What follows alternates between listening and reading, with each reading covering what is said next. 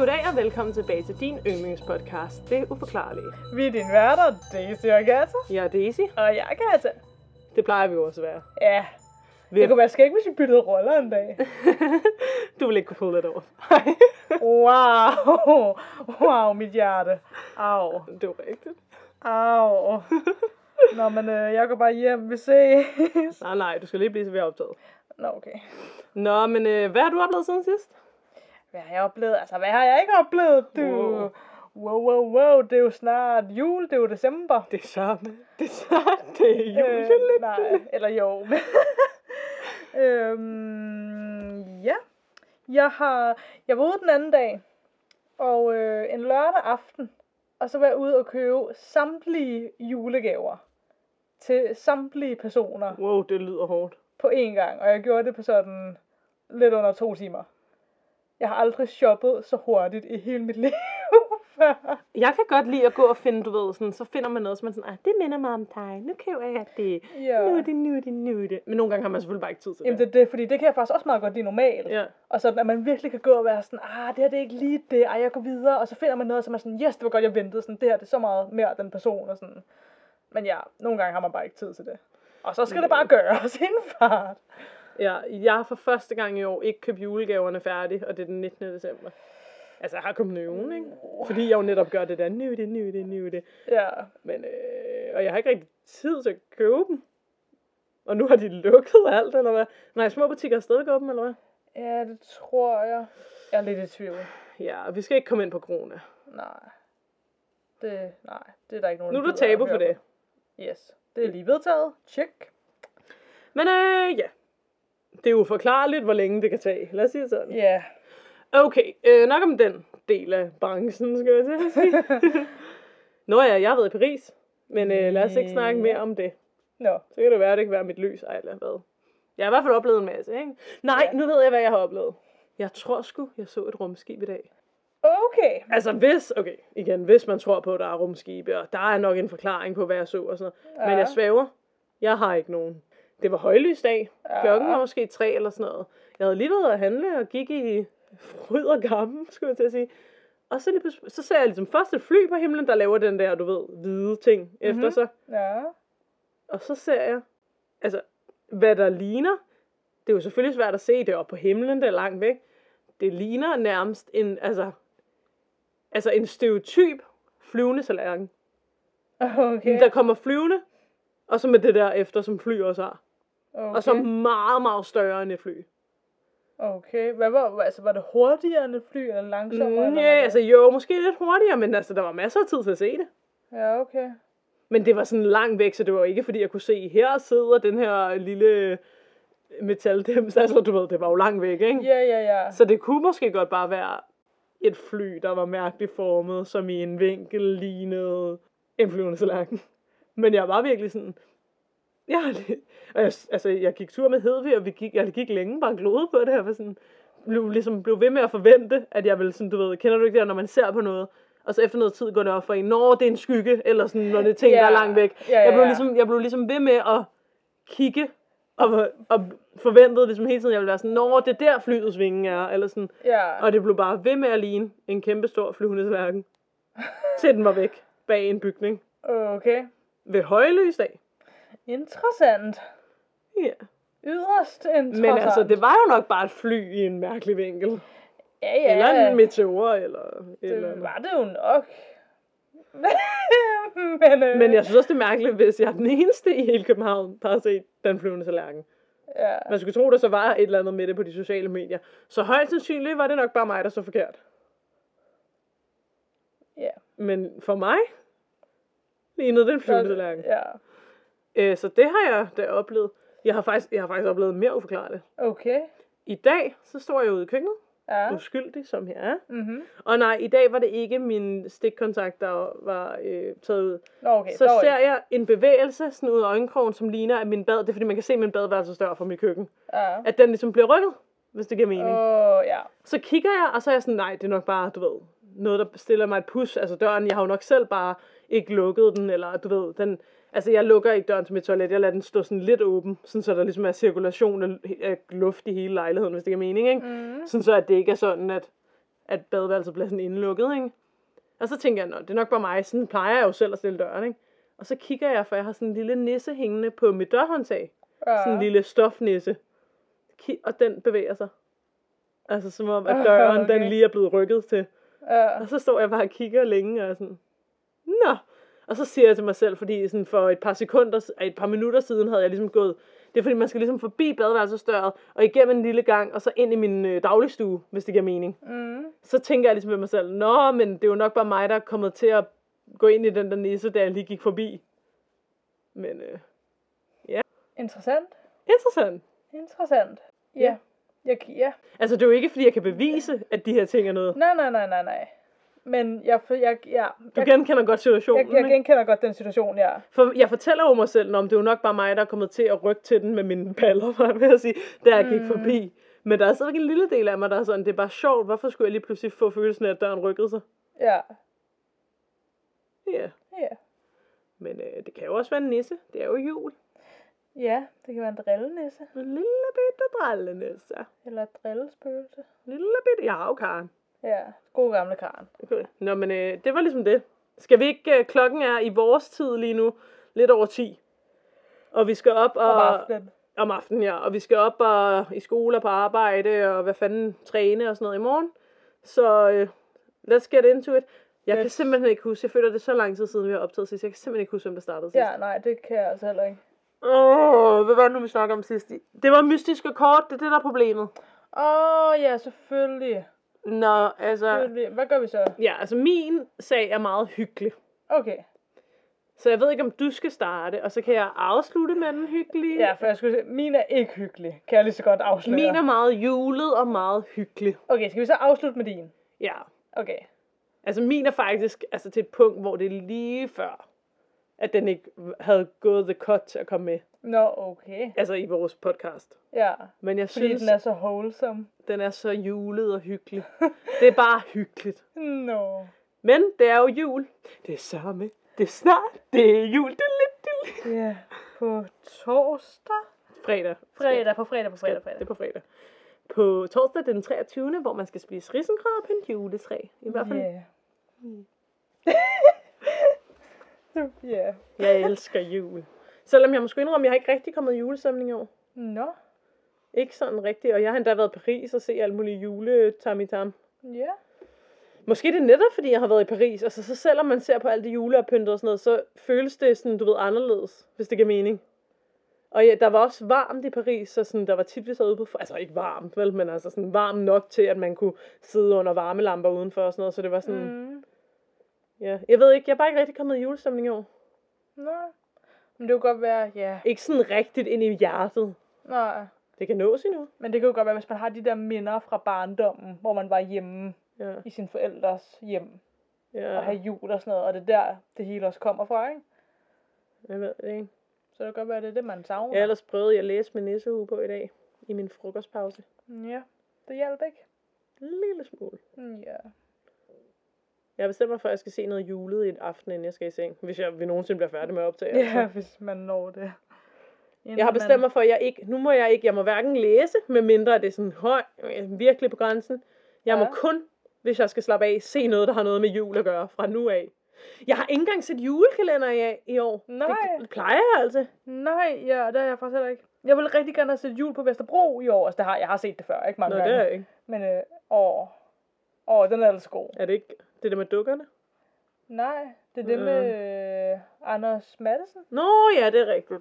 Nej, det har jeg ikke set. Ej, det er, Det er den der altså... sang, nu er det jul igen. Op til hækken med det. Er det ja, ikke den? ja, ja, ja, ja. Ej, den er, altså, den er grineren, det Ja. synes jeg. Ja. Jul. Ja, jeg sgu ikke set julekalender i år. Nu er jeg blevet voksen. ja. Nu er det Så har man ikke tid til det. Nope. nu er man bare... Nu har man arbejde og stress og angst og får sit hjerte knust. Og... Ej. Ej, det var en joke det sidste. Jeg har så ikke angst.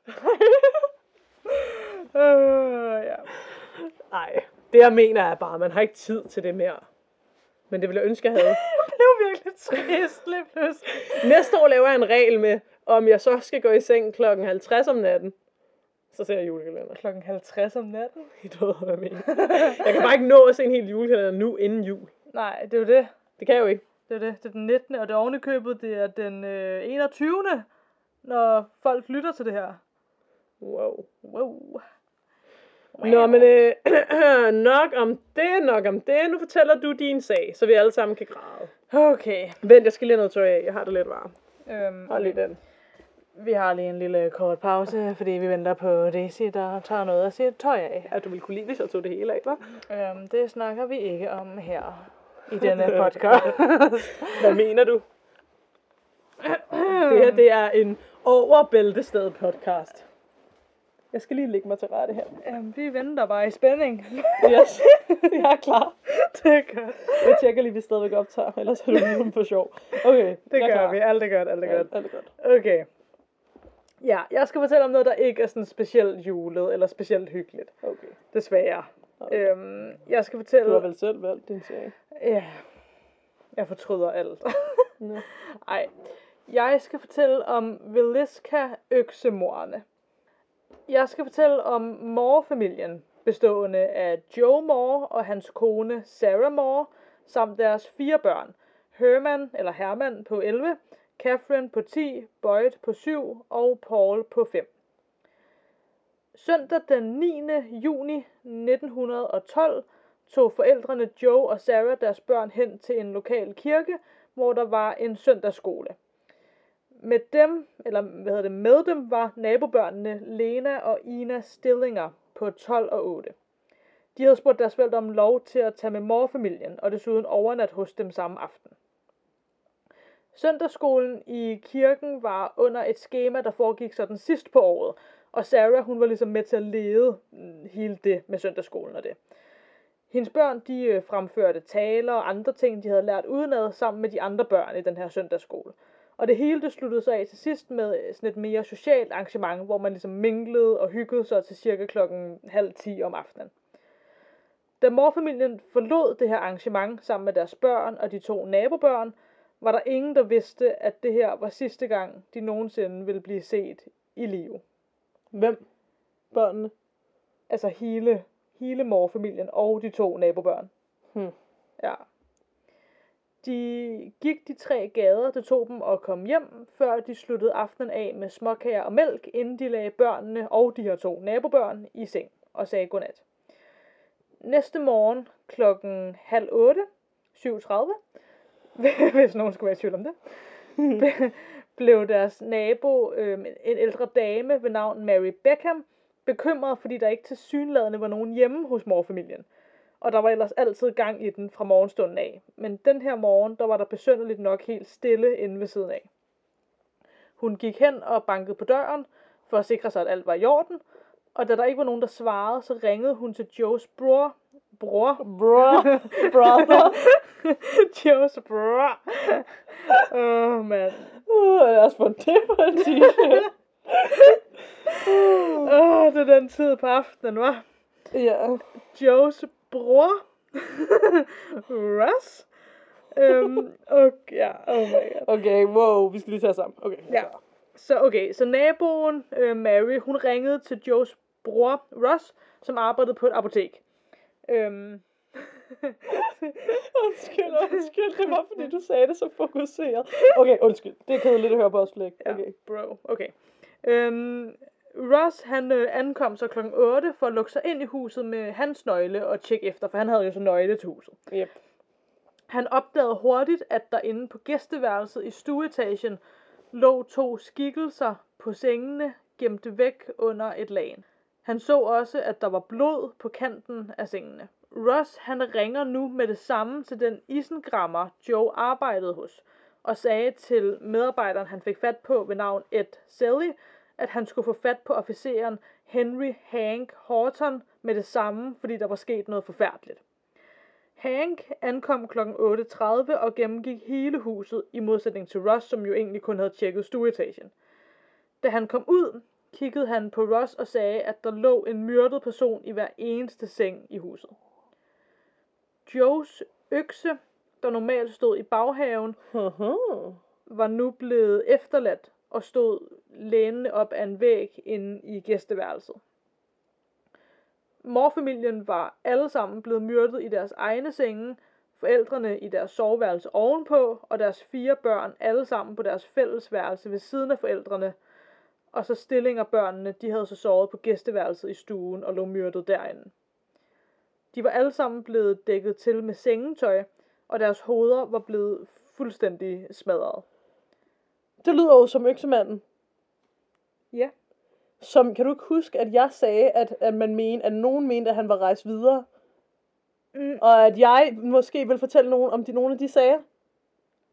Det lyder jo, Jo. som det. Det lyder som en af de sager, man mener kunne have været øksemanden. Oh my god, det tror jeg faktisk, du har ret i. For jeg har noget om det lidt senere i, øh, i mine noter. Nå, men uh, go for it. Jamen, øh, så har jeg måske lige stjålet en potentiel sag, du vil komme med på et tidspunkt. Ja, men Uden jeg, jeg kan var jo klar over en af de andre mor, altså. Det tror jeg, det tror jeg, Altså, for der er ret mange sager, man mener kunne være ham. Hvad årstal var det nu, det var? Det her var 1912. Jamen, det kan jo godt passe, ikke? Det, jeg kan ikke helt huske det, men det tror jeg altså. Det vil i hvert fald give mening. Ja, fordi altså øksemanden fra New, New Orleans, New Orleans. New Orleans, han øh, startede jo i 1918, Ja. så det passer jo. At det så skete før måske. Mm. Det kunne, da, det kunne godt have en sammenhæng. Det kunne det bestemt godt. Nå, spændende. Snak videre, du gør. ja, videre. ja, helt sikkert. Jeg kommer også videre ind på det lidt senere, men ja. Nå, sorry, lige afbrød din sag. Jeg blev bare Nå, lige... nej, nej, nej, nej, det gør du endelig bare, hvis du har noget at sige. Øhm, ja, nå. Ja, jeg kom fra, at deres hoveder var, øhm, altså det er brutalt og forfærdeligt det her, ikke? Altså deres hoveder var blevet fuldstændig smadret. Man mente, at de var blevet slået i hovedet med bagsiden af en økse 20-30 gange hver. Og der var mærker i loftet og på væggen på både forældrenes og børnenes værelser, højst sandsynligt efter øksen, der ligesom var blevet svinget op, og så havde ramt ind i væggen og loftet, og så blevet svinget ned igen. Lenas, ja, og nu kommer der noget. Øhm, jeg siger lige en lille øh, advarsel. Her kommer en disclaimer. Her kommer en disclaimer. Det næste, jeg skal til at sige, det er meget klamt. Øhm, hvis man i hvert fald... Ja, det er bare klamt. Okay, så man skal overveje, om man vil høre det, eller hvad? Man kan spole frem, hvis man er sart. Man kan, ja, man kan lige spole et minut eller sådan noget frem, hvis man er meget sart. Ja, Okay, jeg er klar. okay. Øhm, yes, det, det er bare, altså, ja, åh, det er virkelig klamt. Kom med det, jeg er ikke sart. Nej. øhm, Lenas øh, natkjole, og Lena var jo en af nabobørnene, ikke? Mm-hmm. Hendes øhm, natkjole var blevet trukket op, og der lå øhm, et 2 kilos stykke bacon på gulvet ved siden af øksen, som jo også var blevet efterladt på gæsteværelset. Mm-hmm. Og man mener, at det måske havde en sammenhæng. Altså sådan rent seksuelt. Bacon. Bacon. Okay. Altså det, altså det er sådan en tyk klump bacon, ikke? mm. Altså, og man ved jo ikke præcis, hvad der er sket. Men jeg synes, altså bare tanken om, hvad der kan være sket, synes jeg er sindssygt klam. Ja. Ja. Lena, hun havde desuden øh, blodpletter på hendes knæ, og sår og rifter på armene efter at have kæmpet. Ja. Ja. Så ja, velkommen tilbage, hvis du lige havde Nej, sprunget men jeg er stadigvæk i gang på Nå, det. okay. øh, Det lyder jo tydeligt. Altså, gå- hun, har, væk har, været, hun har været øh, udsat for et seksuelt overgreb. Ja, Altså, det er jo et typisk tegn på det. ja. Nå, men det er jo forfærdeligt. Ja, lad os gå videre. Det er så klamt. Det er virkelig klamt. Ja. Øhm, en anden absurd ting, altså udover øh, det her med baconen, det var, at der var flere lagen og tæpper, der var blevet taget fra skabe rundt om i huset og brugt til at dække samtlige spejle til med. Ja, det er jo Øhm. også noget, man mener hænger sammen med ham, der øksedyven. Ja, det er Ja. altså også en, en mærkelig ting. Ja. Øhm, glasset i hoveddøren var så også blevet dækket til, og det kan jo så godt give mening, altså i forhold til om, ja, det var hoveddøren, man dækker til, ikke? Når Ja, man for skal- ikke at blive set og sådan noget. Præcis. Øhm, men det der med spejlene, det synes jeg er mærkeligt. Ja. Mm. Øhm, og så har jeg bare lige skrevet sådan en note, altså en tanke, jeg havde med det, om det kan, altså, om det kan være noget med, at den her person ikke kunne holde ud af sig selv i øjnene, eller ja. så har jeg også sådan tænkt, om det handler om et eller andet overnaturligt. Ja, for det eller... kunne det også godt lyde, men det kan jo også, hvis det er en, en, en person, som måske har en psykose eller et eller andet, Ja, kan bilde sig selv ind, at et eller andet kommer ud af spejlene, eller du ved, et eller andet helt weird. ja. Ej, åh, det er en, u- det er en Ja. nederen tanke også. Men ja, altså jeg, ja, hvad det så end er, det er bare, det er mærkeligt også. Jeg tænker bare, undskyld, det er bare fordi, jeg tænker ikke, nu ved jeg jo ikke, jeg er jo ikke morder, heldigvis vel, men, men jeg tænker bare, at man myrder jo nok ikke nogen, hvis man ikke føler, man kan se sig selv i øjnene. Eller forstår du, jeg mener? Det ja. hænger jo ikke sammen. Nej. Medmindre man er en meget Men syg person, der tror, man skal gøre det en eller anden årsag. Men godt Ja. ved det for... Jeg ved det ikke. Altså. Eller med mindre, at man føler, at der er så stort et behov, der kommer indenfra, at du ved, man får sådan en øhm, relief af at Ja, gøre det, en- Ja, men at man stadig ikke kan holde ud, at man har gjort at man det. har gjort det. Ja. Men så er stadigvæk også en meget syg person. Virkelig, altså man skal få hjælp med det samme. Og det være med at skade andre. Ja, det er ligesom top til Øh, ja. ja. Nå, så stod der så på køkkenbordet, der var blevet efterladt en tallerken med mad, Ja. hvilket jeg synes er også meget mærkeligt. Og så ved siden af den en skål med blodet vand. Hmm. Altså det der med blodet vand og en skål, altså det kan godt give Har vasket mening. hænder måske? Ja, det eller- tænker jeg også. Men det der med en tallerken med mad, Man mente jo, at øksemanden nogle gange øh, blev at spise det og sådan noget. ja, Og opholdt sig i huset. ja. Ja. Ja, jeg ved ikke. Det, Kan du ikke huske den der sag, jeg fortalte som en af de første sager også, der også handlede om nogen, der er blevet dræbt med en økse? Kan du ikke huske det? Uh, det var... Altså var det det der, hvor han var blevet efterfølgende og passet sådan hundene og sådan Ja, noget? hvad fanden var det nu for en sag? Ej, nu, så har vi haft mange sager, hvis vi begynder at, øh, at have det sådan her. Nej, ja, nu kan jeg huske, det var den tyske familie, der blev brutalt myrdet på deres skov, kaldet Hinterkaffeck-gården. Kan du huske det? Mm, Der jo også havde lignende ting, ja, som det du fortæller om. jo, Det lyder jo som om, der ligesom er en gennemgående... sådan et gennemgående tema. Ja. Ja, Nå, Ej, hvor det klamt, ja. Snak videre. Ja, ja. Ja, det kan sagtens være, der har en sammenhæng, det der. Ja. Altså, at det er den samme, eller at det, ja, jeg ved ikke. Nej, det ved jeg heller ikke. Nå. Øhm, deres fælles begravelse blev holdt på Veliskas torv den 12. juni 1912. Og der var flere tusind mennesker, som deltog i den her begravelse. Øh, vagter var til stede, som øh, altså i det ligevogne, de ligesom blev kørt igennem byen, og til sidst blev kørt hen til Veliska kirkegård, hvor de alle sammen blev begravet.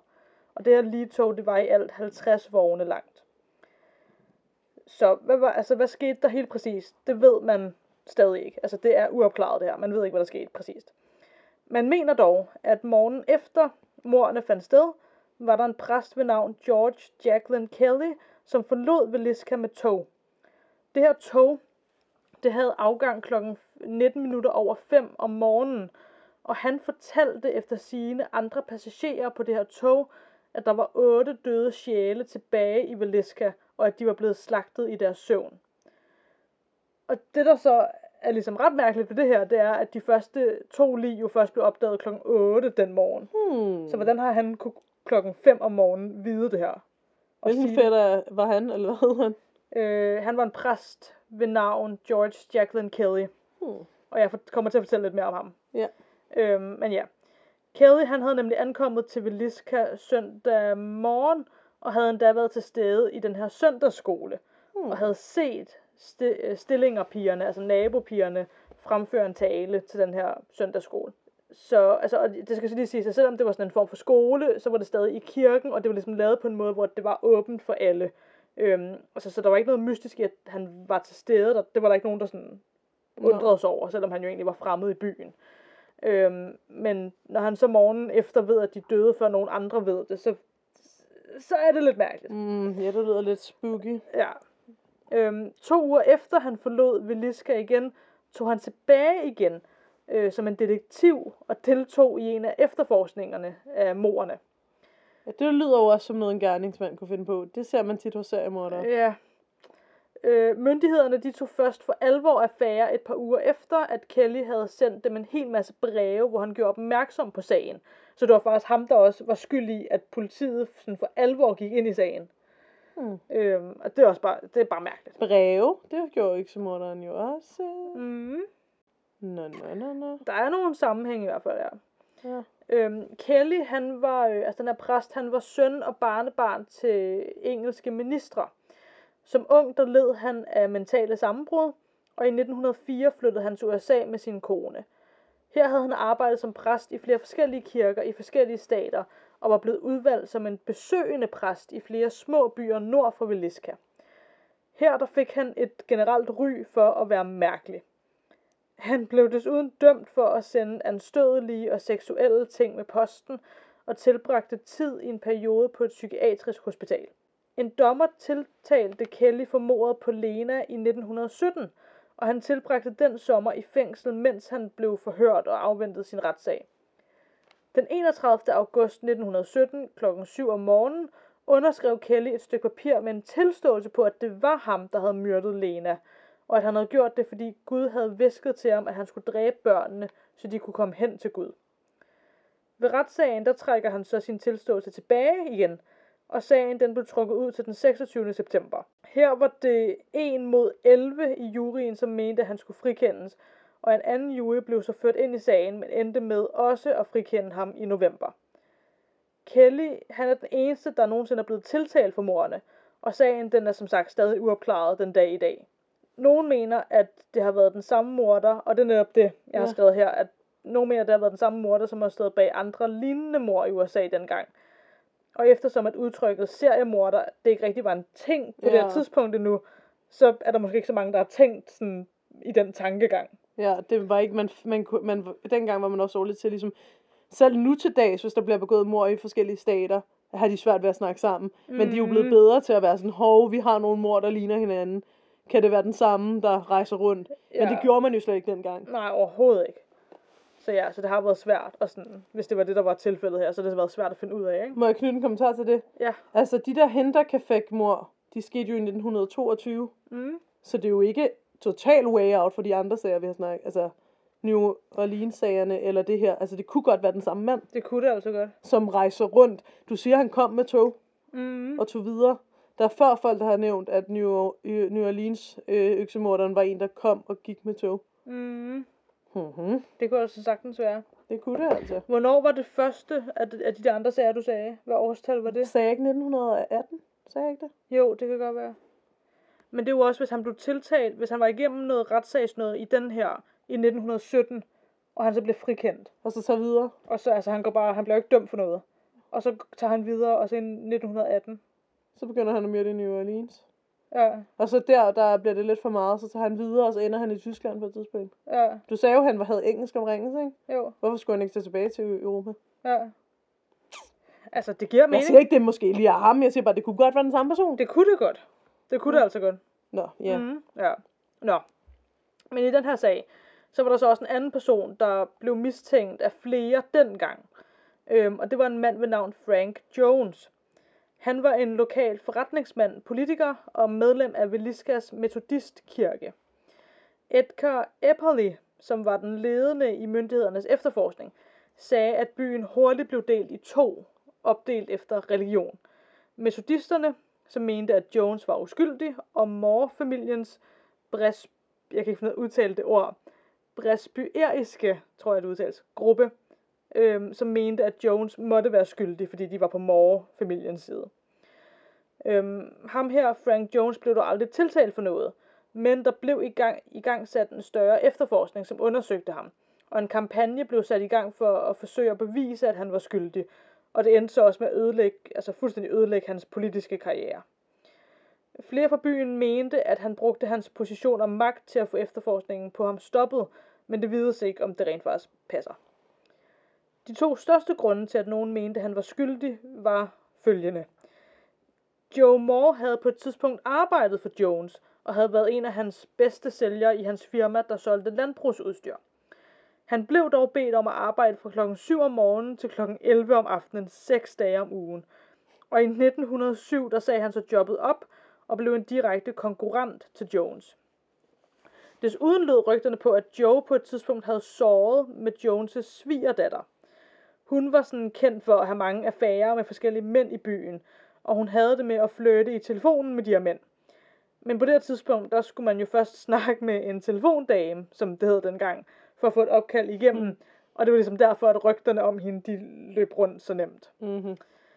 I 1912, der blev der i byen lagt mærke til, at der var kommet et så stort had mellem Joe Moore og Jones, at de gik over på den anden side af vejen for at undgå at gå forbi hinanden på gaden. Der var også nogen, der mente, at den 57-årige Jones ikke selv var i stand til at udføre sådan et massemord, som det var på de her otte mennesker, men at han så derfor havde hyret en legemorder til at gøre det for ham.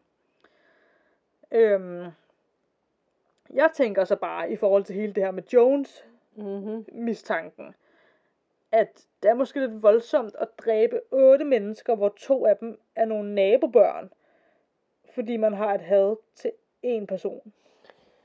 Ja. Øhm, Og også selvfølgelig er had, det kan, men hvis du bare er uvenner, altså der skal fandme, man skal fandme være uvenner for at ønske nogen død. Altså, der er der folk, jeg bryder mig meget lidt om, men ligefrem ønske dem døde gør jeg ikke. Altså, forstår du, hvad jeg mener? Mm. Ja. Altså, der er folk, der har virkelig været ubehagelige over for mig og såret mig groft, men jeg vil aldrig nogensinde ønske dem døde. Altså, jeg vil bare helst ikke være i nærheden af dem. Altså, der, der skal virkelig meget til. Og jeg ved godt, at penge kan gøre folk crazy og sådan noget, men jeg synes, det lyder lidt, Mm. hvis han aldrig har lavet nogen andre forbrydelser. Ja, præcis. Det lyder lidt for langt ud, synes jeg. Ja. Men, men det... altså, det vil ikke være så mærkeligt som andre ting, man har hørt. Altså, Nej, nej. altså der er jo mænd, der dræber kvinder, fordi de ikke vil have sex med dem. Altså, det er også syret, ikke? Men, altså, Det er det virkelig. men, men, men altså, det jeg mener er bare, at sådan... Ja, især også børnene. Altså, Ja, men det er det. så skal man virkelig være vred, ikke? Ja. Altså, Jamen, det er det.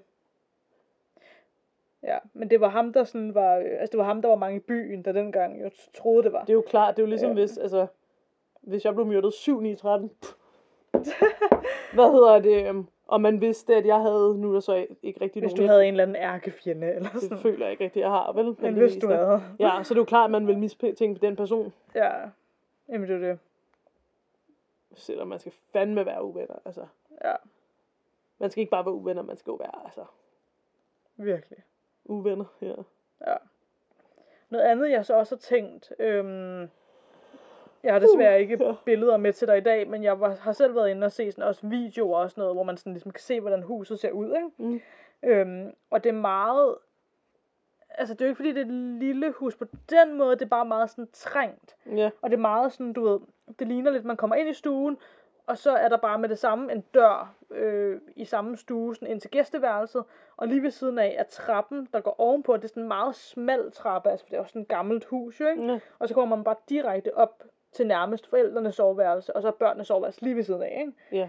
Og jeg tænker også bare på det der med, hvordan kan man have myrdet otte personer i sådan et hus, uden at der ligesom er nogen, der er vågnet undervejs, eller... ja. Altså, der er også bare noget i Det hele... har de måske også, men personen har måske haft en måde at have dem i magt på, på en eller anden måde. Ikke? Ja, Der er jo ingen, der siger, at de er blevet myrdet i deres seng. Han kan godt have myrdet dem og lagt dem i deres seng.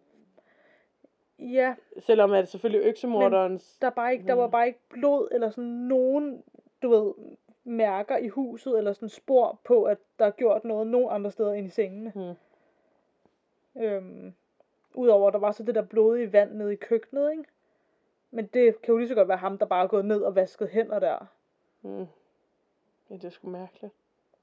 Til gengæld, det er faktisk en anden detalje, øhm, jeg også faldt over, da jeg researchede. Jeg tror bare, jeg har glemt at skrive det ned. Jeg kom bare i tanke om det nu. Men der var også øhm, noget med en sko op på forældrenes soveværelse.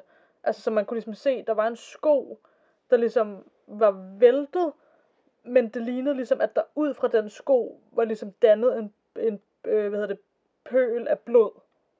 Hvis det ikke er mening. Så Ja. det, man ligesom har tænkt med det, er, at den her sto, sko måske har stået op, som en sko gør, og så er den på en eller anden måde blevet fyldt op med blod. Så det, man mener, der er sket, det er, at den her sko har stået ved siden af sengen, og så kan det være morderen, eller hvad det nu er, der har myrdet, eller gjort, at de her forældre er døde, øhm, har ligesom gjort, at der er blod, der måske er strømmet ned fra dem i skoen, og ligesom fyldt den op, Mm-hmm. mens at morderen, eller whatever, er gået videre, måske og rundt og ned, og så er kommet tilbage igen, og kommet til at vælte skoen, Ah, ja. hvis det ikke er mening. Ja. Øhm, ja. Jeg føler lidt, jeg havde en pointe med at sige den del af Det var det. det der med, at der ikke var blod andre steder. Ja, ja, det kan godt være, det hang lidt sammen med det måske, det var det, var min tanke. Men ja, det var i hvert fald en ekstra sådan detalje. Ja, okay. Øhm, ja. ja. Men ja, jeg synes i hvert fald, det er mærkeligt. Altså, okay, jeg vil sige, jeg forstår, jeg kan godt sætte mig ind i, ta- i, i øh, tanken om, hvis, hvis nu øksemorderen, eller hvem det nu er det her, ikke, Mm-hmm. er startet med at dræbe forældrene i deres seng. Jeg kan godt se øh, situationen, at det kan godt være, at børnene har hørt noget og er vågnet, men måske har været så bange, fordi det er børn, Mm. at de bare sådan fryser i deres seng. Mm. Altså, det, det kan jeg sagtens... Den Det kan jeg også se voksne gøre. For Ja, ja, skyld. 100 procent. Ja, Altså, den situation kan jeg sagtens se. Men alle fire, Men ja. det er bare, der er otte mennesker i det her hus. Altså, hvordan kan den her person... Hvad, når var det, fordi de havde selv fire børn, eller hvad? Og så var der to gæster? Præcis, ja. fordi de var jo fire børn ovenpå, så var de to voksne også ovenpå, og så var de de to nabobørn i stuen. Er det sindssygt? Altså, at det- ikke en har tænkt i stedet for, så flygter jeg. Ja, præcis. Ja. At de alle sammen ligger sådan perfekt i deres seng, og der det ligner, altså, det ligner, at de er blevet myrdet alle sammen i deres senge, I søvne. i søvne. Kan jeg vide, om de er blevet drugged først? Altså, de, hvis de ikke er blevet testet Ja. på det? Fordi det må, altså, ja, fordi der er også det der med, at der var også mærker i loftet og væggen, efter at øksen er blevet øh, svinget, så det er jo ikke ligefrem, fordi den her person har gjort det stille. Nej. Det kan godt være, at de er blevet fået et eller andet sovemiddel, eller et eller andet, så ja. de Ja. er bare blevet slået ud. Ja, Men det er også, altså, why, eller sådan, øh, men selvfølgelig why overhovedet myrde, altså. jamen, ja, det er det. Men det er også derfor, altså der er også nogle af de der ting, også det der med spejlene, der er dækket til, medmindre det har været sådan en eller anden gennemgående ting med øksemorderen, hvis det var ham, der også gjorde det her. Men jeg kan bare ikke lade være med at tænke på sådan, nu er det også vores podcast, det er uforklarligt. Ja, Jeg kan bare ikke lade være med at tænke på sådan, hvad hvis det er et eller andet overnaturligt? Altså hvad hvis Ja. det er en eller anden sådan... Jeg det var der ikke. også nogen, der mente, øksemorderen var. Det der med, at han kunne komme ind under døre og sådan noget. Ja, ej, åh, Ja, åh, det er ubehageligt. ja det sgu ikke Ja. til at vide. Og så er der bare noget helt andet, jeg ikke kan lade mig at tænke på. Altså de der to, det er selvfølgelig det er forfærdeligt med alle dem, det er sket for. Men de der to nabobørn, hvis de, Bare var Åh, blevet hjemme. hvis de bare ikke havde overnattet lige præcis den nat, Ja, så det har forældrene helt sikkert også tænkt. ja, Men ja, man kan selvfølgelig ikke, altså, ja, det kan man jo ikke. der er jo altså sådan, man kan jo, nu ved jeg godt, det er det meget ekstrem ting, men sådan er det jo generelt i livet. Man kan altid tænke, hvad nu hvis jeg havde gjort noget andet, hvad nu hvis, hvad nu hvis, hvad nu Ja. hvis, altså sådan, Det er det, man kan jo ikke bebrejde sig selv for sådan noget. Eller, altså, eller andre ikke, for den sags skyld. andre, øh, nej. jo, den der gjorde det, men Ja, ja, det er forfærdeligt. Det, jeg, det er forfærdeligt, punktum. ja. Havde du nogen, du skulle takke? Ja, for søren da. Det havde jeg da. Øh, det kan godt være, det bliver på en lidt sjov måde, for jeg, har, kan se, at jeg har glemt at skrive min kildeliste sådan ordentligt ned. Jeg prøver lige at se her, hvad jeg tror, der står. jeg vil gerne sige tak til iowacoldcases.org. Så vil jeg gerne sige tak til Wikipedia. Ja, tak. Øh, ja, tak, ja, tak. Og så den her er lidt sværere at læse. Jeg vil gerne, som det sidste, sige tak til smithsonianmac.com slash history. Ja, tak. Ja, tak. Tak, Tak til dem. Tak til dem. Så er der vel ikke andet at gøre, end at gå videre. Nej, det tænker jeg. Nu skal vi hygge os. Yeah, nu er det julehygge. Nu er det nemlig julehygge. Jeg skal fortælle om julemanden. Okay. Det kan vi lige. Jeg tænker, vi alle har hørt om julemanden. Ja, tak. Og alle har... ja, tak. og alle har en form for personlig tilknytning til figuren. Om det bringer os gode barndomsvinder, minder, ikke vinder, men barndomsminder, eller dårlige minder om knuste juledrømme. Anyways, her kommer noget information om, hvor julemanden, eller myten om julemanden, stammer fra. Mm. Ja, efter man har hørt mig fortælle, kan man jo gøre sig overvejelserne, tror jeg stadig, på julemanden. Julemanden går under mange forskellige navne rundt om i verden, blandt andet Santa Claus i USA, Father Christmas i England, Jult, mm, Jultomten i Sverige, julenissen i Norge, Babbo Natali i Italien og Weihnachtsmann i Tyskland. Det kan du sikkert sige bedre end mig. Og jeg lige prøve, jeg skal, så skal jeg lige se det på skrift. Øhm, sådan så om jeg rigtig kan finde ud af det. Øhm, Weihnachtsmann. Ja. Weihnachtsmann. Myten om julemanden er især udbredt i USA og Tyskland, hvor man mener, at myten stammer fra. Nå, men der er jo forskellige versioner af, hvad julemanden er for en fætter. Men den mest udbredte myte, eller historie om ham, eller hvad man siger, eller hvem han er, kommer her. Ja, det går ud på, at julemanden er en stor og rund mand med langt hvidt skæg og en rungende og hjertelig latter, der siger ho, ho, ho. Juleaften tager julemanden så afsted på sin slæde, trukket af ni rensdyr med Rudolf i spidsen, for at dele gaver ud til alverdens børn. For at komme ind i husene med gaverne, lander han oven på taget og kravler sig ned i skorstenene. Julemanden lægger nu gaver under træet eller i julesokkerne, og hvis der er stillet lidt juleguf frem, så spiser julemanden lidt af det, og efter et besøg hos alle børn i hele verden, øh, er det jo klart, at der bliver sat lidt på sidebenene, når han spiser guf hos alle. Resten af året, så bor han sammen med sine julenisser og laver alt legetøjet i sit værksted. Og så næste år, så bringer han så det ud, ikke? Hvor julemanden rent faktisk bor, er ikke ens over hele verden. Øh, der er en del diskussion om det her. Det kunne blandt andet, altså der er mange, der mener, at det enten er Grønland, Nordpolen, Tyrkiet, Finland og Rusland. Og øh, det vil jeg så komme en smule mere ind på senere. Men det her, det var ligesom sådan, den vi kender i dag, julemanden. Du sidder og griner. Nej, det Jeg har prøvet at skjule det. Det var bare Nordpolen. Nå, Nordpol. ja, nå. Men altså, hvor stammer vores yndlingsnisse så fra, spørger du nok. Ja. Mange mener, at julemanden er delvis baseret på Sankt Nikolaus, som var en biskop, nu anset for at være helgen, fra provinsen Lykien i Lilleasien, som, som det hed dengang, men det blev øh, erobret af osmanerne i 1451, og nu er det så Tyrkiet. Så faktisk mener man, at han stammer fra Tyrkiet. Han var åbenbart kendt for at dele gaver ud til de fattige, og et gammelt savn fortæller, at Sankt Nikolajs nabo blev ramt af åbenbart en masse forfærdelige uheld, og så derfor følte han lige pludselig, at han havde ingen udvej øh, andet end at sælge sine døtre til slaver, fordi han ingen penge havde. Hmm. Men han gik så først til biskoppen, altså Sankt Nikolaus her, for at få råd om, hvad han skulle gøre. Og så sagde Nikolaus her så, at han skulle bede nat og dag til Gud. Og så tre gange faldt der en stor pose med guldstykker ned fra loftet, jeg tror om natten, ikke? Og den arme nabo her blev så ikke nødt til at sælge sine døtre alligevel. Øh, ja, og så mener man så, det er ham her Nikolaus, der er gået ind med penge, ikke? Og så fra den dag af, og fra den historie af, så er det så grunden til, at Nikolaus blev kendt som børnenes beskytter helt frem til 1700-tallet. Den 6. december år 343, der døde biskop Nikolaus desværre, og hans læme blev så begravet i byen Myra.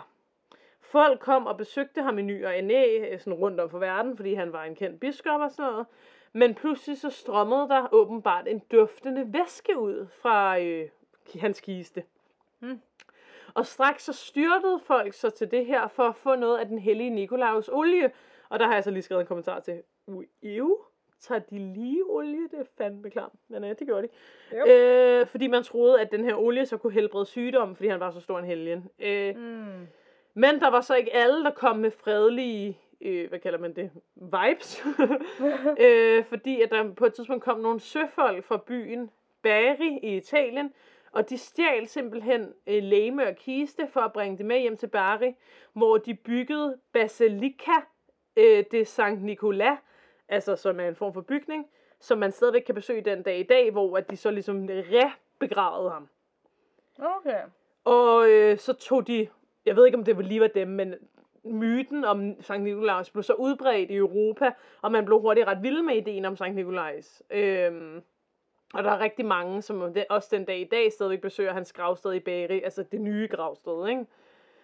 Åbenbart så mener man, at engang så kom hertugen af Luthring, hvis man udtaler det rigtigt, for at besøge Nikolajs gravsted i Italien.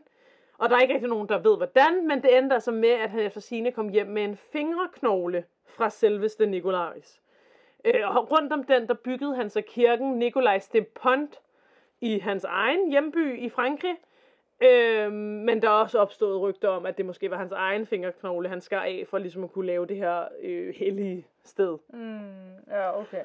Min pointe med ligesom at fortælle om alt det her, er selvfølgelig for ligesom at fortælle, at Nikolajs var en rigtig, rigtig kendt skikkelse, som mange gerne vil have deres altså, helbredende kræfter fra og sådan noget. Mm. Så det giver mening, hvis historien om ham har udviklet sig til at, at blive en form for venlig sjæl, der bringer glæde, eller altså... Og så netop det her med, at han efter sine skulle have beskyttet de her børn, gør jo ligesom, at han har en tilknytning til børn. Og en biskop i nogle steder, jeg tror egentlig, det har noget at gøre med, hvilket tid på året og sådan noget, man er i, går jo netop i rødt og hvidt og sådan noget. Mm. Så sådan, ja. Det jeg siger er bare, at det kunne godt være rigtigt, at julemanden stammer fra ham, ikke? Jo. Når oppe i det 15. århundrede begyndte man at bruge Nikolaj som en skikkelse, der delte gaver og godt ud, så det gik ligesom fra, at han bare var biskop, til ligesom en, man sagde, han kommer med gaver til dig, hvis du opfører dig godt, ikke? Ja, og åbenbart så blev det også lidt tilknyttet til øhm, savnet om Kristkindchen, eller Jesu barnet, som det hed på dansk, men nu må du ikke for, øh, hvad hedder det, mistolke det med Jesus, for det er egentlig en form for juleengel. Eller, Mm. det er ikke det samme, det er en hundkøn, som man meget brugte før i tiden her i Danmark og Tyskland. Og den her myte om Jesu barnet, eller øh, er senere også blevet smeltet lidt sammen med Santa Lucia, som jo bliver fejret i meget af verden den 13. december, som har lidt det samme som julemanden, også det her med at bringe godhed og gaver. Øh, og ja, og Krisknitschen blev ofte symboliseret med en hvid kjole og en krans i håret, og hun fyldte så åbenbart med en trold eller en djævel. Og djævelens job var, job var at straffe de uartige børn, mens hende her, det, englen eller kristen, Krisknitschen, øh, kom for at rose de artige.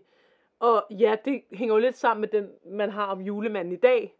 Med at han ligesom giver kul til de dårlige børn og gaver til de gode børn. Mm. Øh, hvad hedder det? øhm, Og bum, bum, bum, åbenbart mener man, at Christian den 4. troede på øh, hende her, øh, øh, englebarnet her.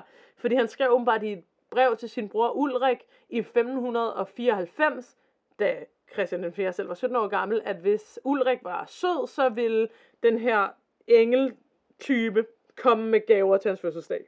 Og man mener så, at det er åbenbart de to ting kan have smeltet sammen. Altså den her englefigur og julemanden. Eller som dengang var Sankt Nikolaus, ikke? Martin Luther udtalte i 1535, at han ikke havde noget imod, at børnene skulle tro, at Sankt Nikolajs eller Jesusbarnet kom med gaverne.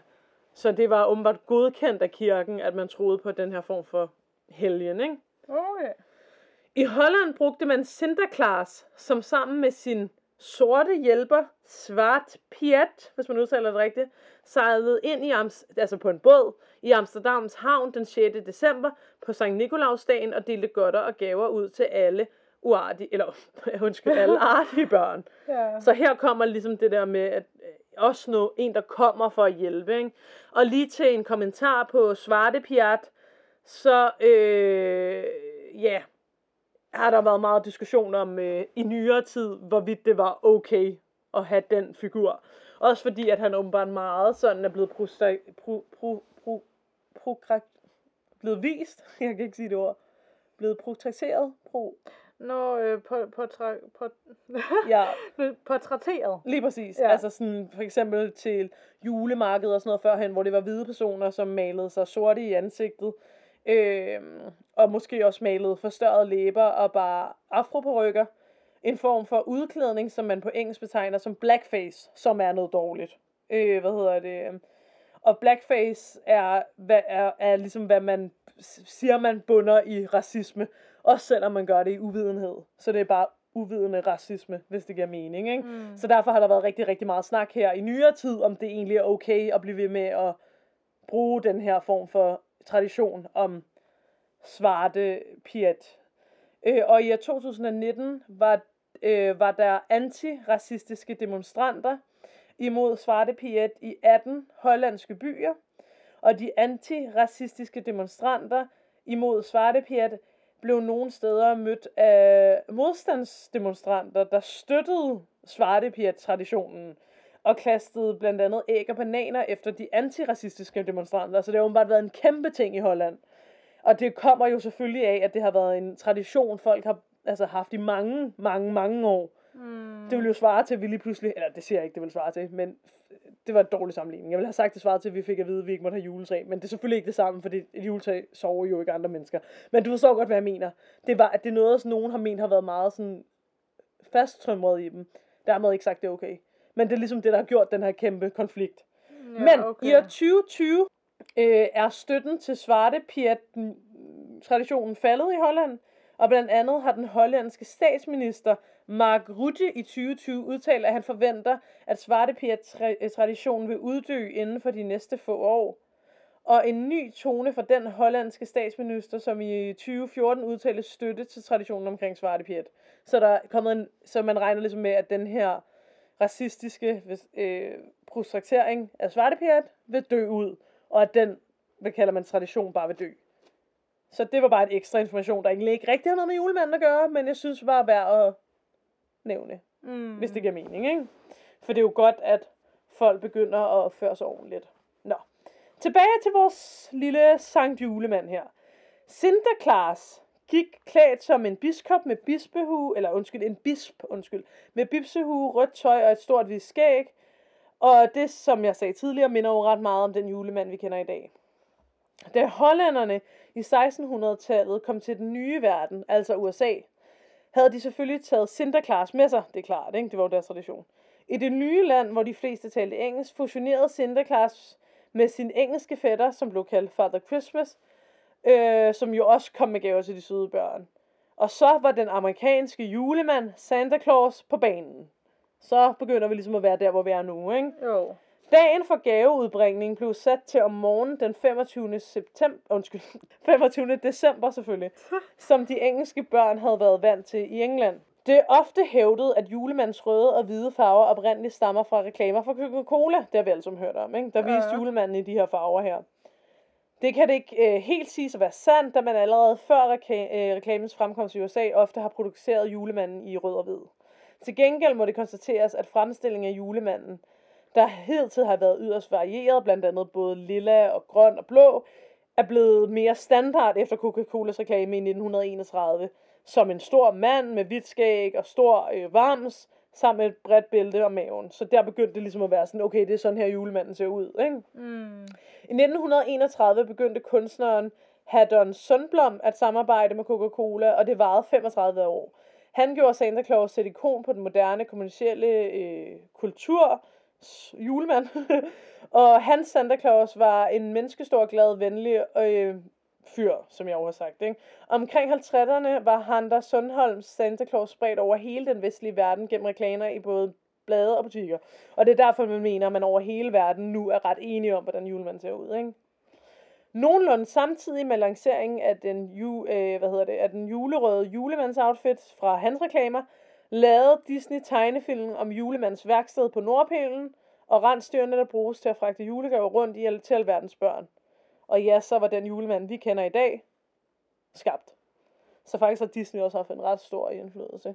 Den, vi kender jo alle sammen den film, der bliver sendt i Disneys juleshow. Mm. Jeg ser den der hver jul. Ja. Ja, det gør jeg også. Ja. Nå, der er mange øh, hvad hedder det, traditioner forbundet med julemanden, og især børn fastholder de her traditioner og gør, at man ligesom dyrker dem. Ikke? I nogle lande hænger man sokker op, øh, og så mener man altså, at julemanden kommer mellem den 23. og 24. december i Danmark, ikke? Og ligger sløjt og gør der. Øhm, måden julemanden kommer rundt i hele verden på, er efter sine en enkelt nat. Han kommer i sin store slæde, trukket af ni rensdyr, som oprindeligt kun var otte.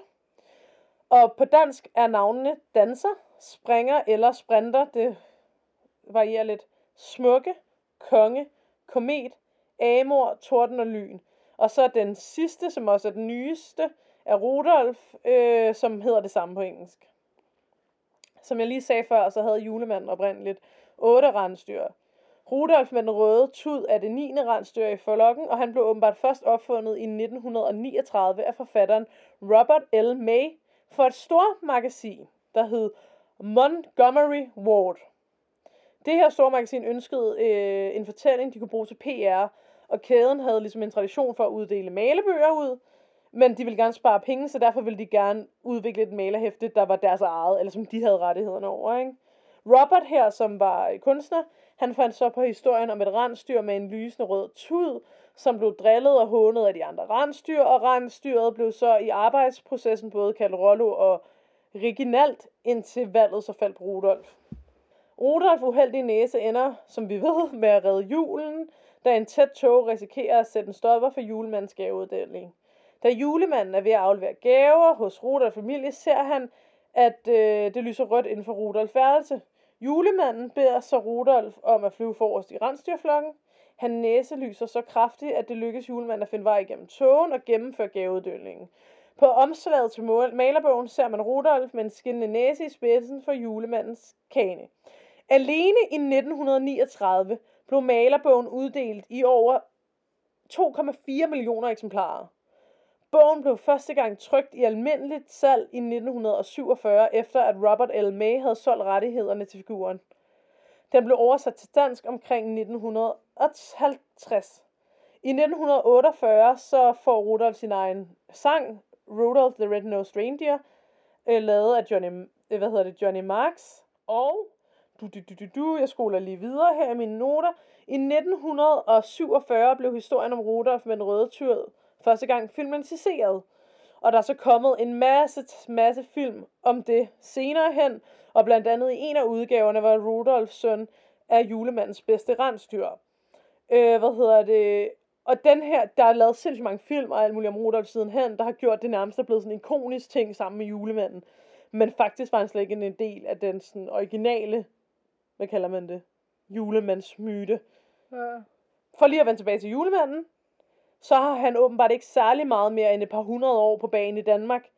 Og øh, man, man mener, han optræder første gang, sådan nogenlunde nok lidt før, ikke? men sådan officielt i Peters jul fra 1866, hvor han bare kommer med juleglade og julestemning, ikke nødvendigvis gaver. Første gang, der er dokumenteret, at han kommer med gaver, er Louis Moes bog i Julemanden, som hedder Julemandens bog, fra 1898. Ja, så det var lidt om sådan hans oprindelse. Mange børn skriver hvert år til julemanden og fortæller, hvad de ønsker sig. Øh, ja, og der er forskellige meninger om, hvem man skal skrive til, hvis man vil gerne vil skrive til julemanden. Åbenbart så er der folk, der er meget kendt her i Danmark, at hvis man skriver på adressen julemanden, box 785, 3952 i i Grønland, øh, hvis jeg udtalte det rigtigt, så øh, får man altså svar tilbage fra julemanden. Bum, bum. Og der er også en adresse i Danmark, man skal skrive til, der hedder Julemands Postcenter 24 0900 København C. Og julemanden har et telefonnummer også, det er 70 24 12 07. Yep. Så hvis du gerne vil skrive til julemanden, så kan du skrive til det. Mhm. Og øh, åbenbart så er, gjorde julekalenderen øh, Nissebanden i Grønland fra 1989, øh, at der opstod en ny myte, myte i Danmark, nemlig at julemandens hus ligger i, nu udtaler jeg det helt sikkert forkert, Ummanak på Grønlands vestkyst, hvor der åbenbart er folk, der direkte rigtig tager ud for at se julemandens hus. I Finland mener man derimod, at julemanden øh, bor der, i noget, der hedder julemandens landsby. Den ligger lige på polar, cirka få kilometer nord for Laplands hovedstad, hovedstad, undskyld. Og her kan man efter sine besøge julemanden, se hans posthus og nissernes værksted. Og hvis man skriver i hans gæstebog med navn og adresse, så får man en julehilsen til næste jul. Og det er meget sødt, ikke? Og de har også en park, der hedder Santa Park. Jeg går ud fra, at de får rigtig meget turiste på det her. Ja, det kunne godt lyde sådan. Yep. Så altså, alt det her, det er udspringet fra juletraditioner knyttet til Sankt Nikolaus. Så er alt den her juletamtang ligesom kommet fra det. For oprindeligt mener man, at julemanden var en meget spinkel mand, faktisk. Mhm. For åbenbart har økologer åbnet Sankt Nikolaus grav for Bejri, og det viste sig, at julemanden var lille, spinkel og omkring halvanden meter høj. Øhm, ja, men han har jo stadig været det, der har startet alt det her. Så efter du har hørt min lange, lange forklaring om, hvor julemanden stammer fra, og hvordan han er i dag, tror du så på julemanden, Katja? Hmm, nej. Nå. Tak til Wikipedia, kristendom.dk, historienet.dk og juleweb. Oh yeah. Altså, der er jo en lille del af mig, der har lyst til at være sådan her. Man ved jo ikke. Nej, men altså, altså, tanken er jo meget hyggelig, ikke? men Men øh, jeg, må, jeg må nok desværre sige, at jeg, jeg, jeg tror nok ikke helt på det. Men jeg synes tanken om, at der har været en mand, der har været sød ved børn en gang, ja. som nu stadigvæk bliver fejret i kraft af, at vi fejrer julemanden, ja. ja. synes jeg er sød. det er det også. Men øh, Det er en sød tanke. der fik du lidt julehygge. Ja, yeah, det var helt dejligt efter øksemorerne. Ja, det var det, du. Det var det. Skal vi tage en ugens lys? Det kan jeg vel da godt. Stillet. Jeg har bare... Nå, det var det. Du sagde tidligere til mig i dag, at du havde et ugens lys. Vil ja, du fortælle mig det? Sådan, der er her er der lys. Jamen ja, mit lys det er, at jeg fik nogle virkelig fine fødselsdagsgaver af dig. Katja har fødselsdag! Yeah! Og jeg havde købt en masse med hjem, blandt andet fra Paris. Ja, og det var så sødt, og jeg blev mega glad. Jeg sgu god til at give gaver, du. Ja, Det er jeg sgu. Men det er jeg glad for, at dit lys. ja. Nu skal jeg jo komme med et. Jeg har som sagt været i Paris. Men det har jeg jo ikke måttet bruge som lys, da jeg jo har brugt det før. Ja, jeg Fordi har jeg- strenge regler om ugens lys her. det har vi det. Så jeg vil i stedet for at bruge noget fra da jeg var i Paris, hvor Ja. jeg erhvervede mig en meget dyr kjole. Og den vil jeg gerne fejre ved at bruge den som ugens lys. Øh, især fordi det nok er en kjole, jeg normalt ikke vil iføre mig men jeg nu føler, at jeg vil have mod til at have på, hvis det giver mening. Okay. Det er lidt ligesom sådan, forestil dig en blæser uden ærmer, som er en smule længere, øh, og måske ikke helt så lukket, hvis det giver mening. Og så har den lige sådan, du ved, skåret lidt op på det ene lår, og så sådan nogle sølvtråde, der hænger ned. Det lyder lidt grimt, når man forklarer det. Men det er en meget sådan, øhm, en meget sådan, den er sexet, men stadig sådan, du ved. Altså det er ikke sådan, du ved, bare en tætsiddende sort kjole med kavalergang, hvis du forstår, hvad jeg mener. Den er stadigvæk sådan raffineret. Okay. Men den er forholdsvis tætsiddende, selvom jeg tror, jeg kommer til at købe den lidt for stor. Så det er sådan, du ved, hmm, altså, den, den lader, altså, man skal have lidt mod for at tage den på, fordi den viser alligevel meget sådan, sådan her ser min krop ud. Giver det mening? Ja. Ja. Og den tror jeg måske, jeg skal have på til nytår, eller da jeg skal fejre min fødselsdag i januar. Eventuelt med et par hæle, hvis jeg våger mig ud i det. Og så selvfølgelig kun strømpebukser indenunder, ikke? Og så er det sådan lidt, jeg er business, men sexet samtidig. Ja, det lyder slet ikke dårligt. Nå, du kan måske få lov at se den senere, hvis du... Uh. Altså ikke på, for det er for klamt til i dag, men øh, jeg har ikke været i bad og sådan, ikke? Men, og den kan ikke vaskes, den skal til rens. Mm, ja. Så det, det er mit lys, at jeg har brugt øh, lidt for mange penge på en kjole. Øh, Det er faktisk ikke mig selv, der købte den, jeg fik den, men, Fedt, mand. men det er stadig mange penge. ja. Nice. Jamen, var det så det? Det tænker jeg. Jamen, så øh, until then, og til alle ånderne derude, Please don't hjemsøge os.